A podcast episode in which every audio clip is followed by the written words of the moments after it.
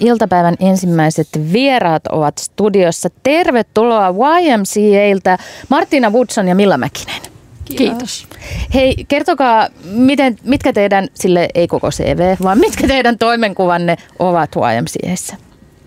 No aloitaks mä? Aloita sä. joo, ää, eli mä oon meidän kansainvälisen työn asiantuntijana, oon viitisen vuotta nyt ollut meillä töissä ja ää, pyrin niin kuin lyhyesti sanottuna rakentamaan mahdollisuuksia meille nuorille ää, kasvaa siinä omassa kansainvälisyydessä ja sitten toisaalta meidän kehitysyhteistyössä, niin, niin meillä on paikallisia YMCA-kumppaneja ympäri maailmaa, joiden kanssa tehdään monenlaisia asioita sit nuorten hyvinvoinnin eteen.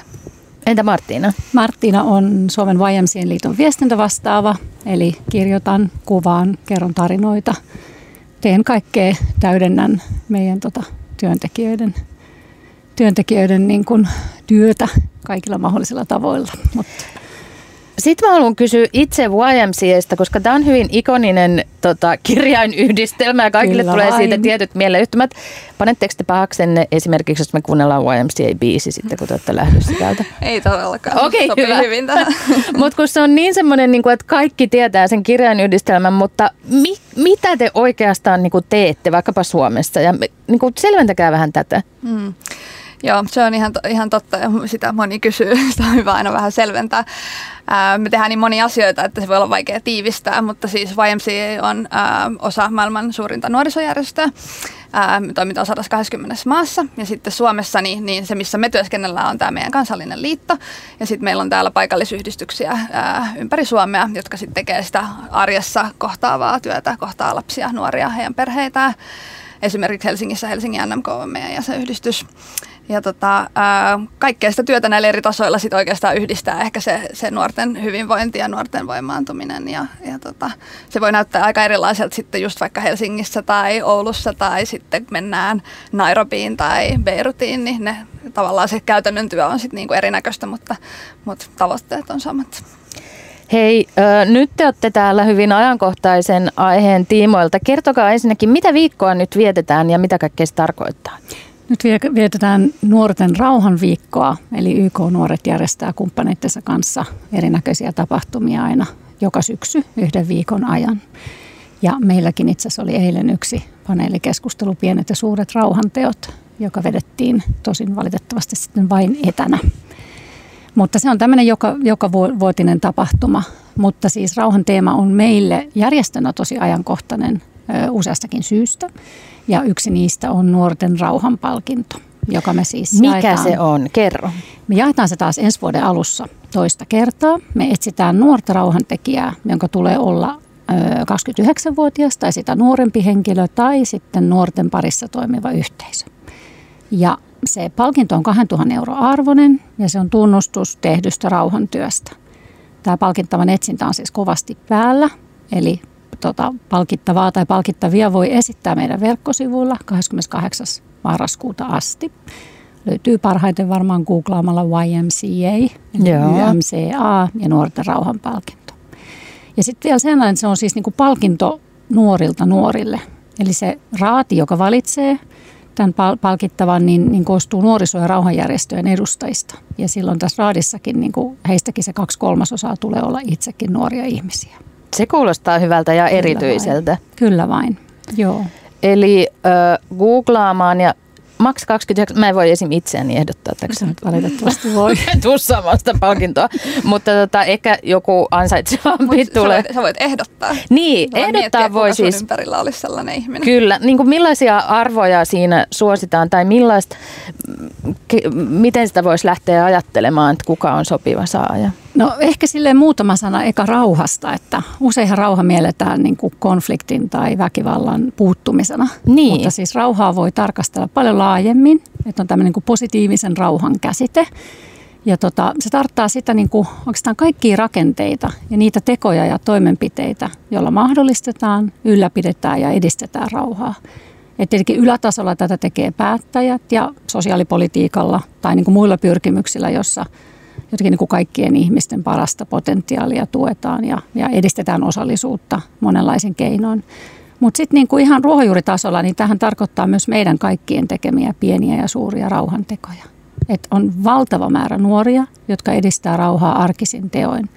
Ne saattaa tuntua pieniltä, mutta ne vaikuttaa kokonaista yhteisöä hyvinvointiin. Ja tähän me juuri halutaan kiinnittää huomiota. Eli tämä rauhanteko voi olla niin kuin hirveän monta asiaa. Se voi olla vihapuheeseen puuttumista, se voi olla ymmärryksen ja empatian lisäämistä. Se voi olla niin kuin hyvin erilaisten ryhmien ja yhteisön välisen vuorovaikutuksen ja dialogin lisäämistä, turvallisten tilojen lisäämistä. Niin kuin rauhan, rauhan tekijä voi olla itsekin montaa asiaa. Hän voi olla niin kuin ystävä, kaveri, vertaisohjaaja, rinnalla kulkija.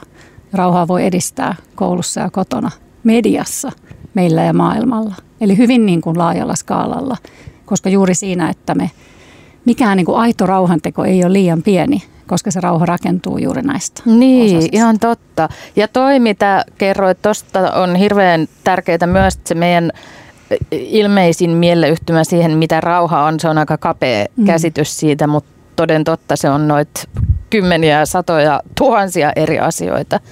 Ja tässä modernissa elämässä just tota, hyvin, hyvin mone, moniulotteinen ää, termi. Sä viittasit jo tuossa Martina äsken tähän 2250 toimintasuunnitelmaan.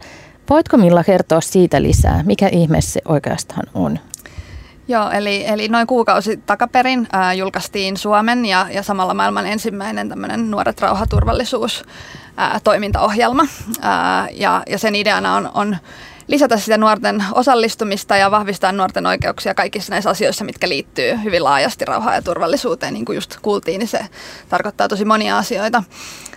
Ja siinä on, siinä on vastuutahoina ministeriöt, viranomaiset, järjestöt. Ja me ollaan niin kuin järjestönä oltu aktiivisesti mukana valmistelemassa tätä prosessia ja, ja itse toimintaohjelmaa. Ja sen takia tämä myös on niin kuin ollut tosi ajankohtainen meille nyt.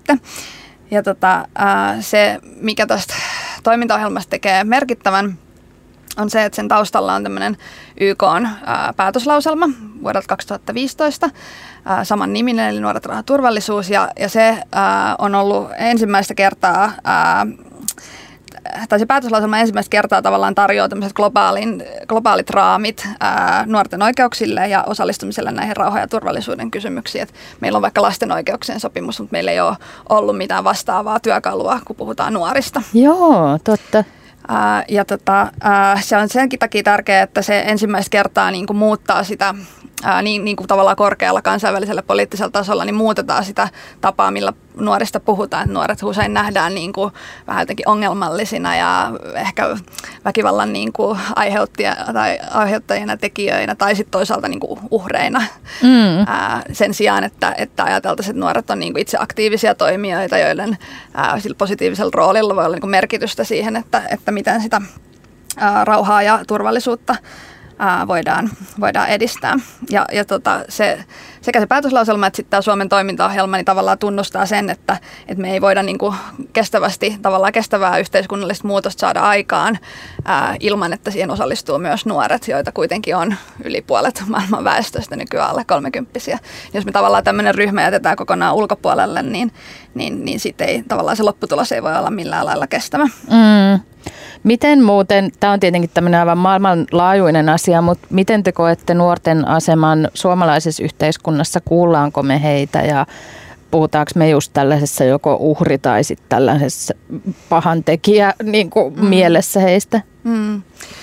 Se on hyvä kysymys. Ähm, eilen meillä esimerkiksi siinä paneelissa yksi osallistujista oli tämä kansanedustaja Hussein Altae ja ja hän mun mielestä ihan hyvin siinä totesi, että meillä on semmoinen jonkunlainen gappi niin kuin tämmöisen reaalipolitiikan mm. ja sitten sen nuorten niin kuin aidon osallisuuden mm. ja osallistumisen välillä, että, että, tota, että me puhutaan ehkä siitä usein kauniisti, mutta että sitten sit kun se tavallaan se todellinen mm. hetki tulee, että pitää pitää ottaa nuori mukaan tai, tai antaa sille valtaa niin, niin, tai, tai laittaa rahaa siihen, niin, niin se sitten saatetaan vähän niin kuin ne kauniit puheet ei aina ihan toteudu. Mm, toi kuulostaa niin todelta. Hän, hän ehdotti, että tota, kaikilla kansanedustajilla pitäisi olla niin kuin oma nuori mentori.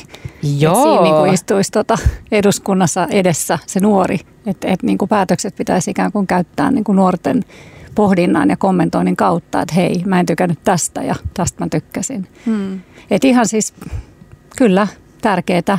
YK nuorisodelegaatti Suomessa hän totesi aiemmin just siinä 2250 mm. tota, julkaisutilaisuudessa just sitä, että myös rimaa pitää laskea. Että et häneltä otti sen, että hän on YK nuorisodelegaatti, että häntä kuunnellaan. Niin, niin kuin alle 30-vuotiaasta naista. Että, että siis tietenkin yhtä lailla kaikkien vähemmistöjen ääni, mutta että siihen kuuluu myös niin kuin nuoret ihmiset. Että, että jotenkin se, niin kuin ne areenat ja ne, ne pitäisi tehdä helposti ja, ja jotenkin niin kuin helppo niistä, niille areenoille päästä ja niin kuin ymmärtää, että nuoret tulee hyvin erilaisista lähtökohdista, mutta että se niin kuin jokaisen sana on arvokas ja se pitää kuulla. Ylipäänsä on minusta hirveän mielenkiintoista, että jos ajatellaan niin kuin kansalaisyhteiskuntaa, että mikä voima, vaikka nuorten niin kuin ilmastoliike ja nuorten reagointi ilmastokriisiin, että jotenkin, että että sitä helposti siinä narratiivista niin nähdään ongelmallisena tai jotain. No ei, ei välttämättä kauheasti, mutta mut nähtäisiin niin se todellinen voima. Että se on niin lahja ja voima, että meillä on niin tällainen nuori sukupolvi, jotka oikeasti osallistuu niin ilmastokysymyksiin ja ihmisoikeuskysymyksiin. Että sitten niin meidän tietenkin järjestöinä, niin meidän tehtävä on tuoda niitä mahdollisuuksia. Mm. Ja osaltanne selvästi näin teettekin. Hei, lämmin kiitos tästä tuokiosta kanssanne ja kiitos myös ohjeista, mitä me päästään ideoimaan ja ehdottamaan nuorten rauhanpalkinnon saajia. Ja se onnistui helposti googlaamallakin. Ja tervetuloa koska vain uudelleen, jos teillä on meille kiinnostavia uutisia, vaikkapa sitten kun tämä palkitseminen etenee. Ja voitteko te nyt sitten, vaikka kuulijat ei näe tätä, niin esittää mulle jonkun upean tanssin, kun te poistutte tämän biisin tahtiin, jonka mä aion nyt soittaa, vai onko se liikaa vaadittu? Se ei ole lainkaan liikaa vaadittu. Hei, kiitos ja ihanaa kiitos, rauhan viikkoa.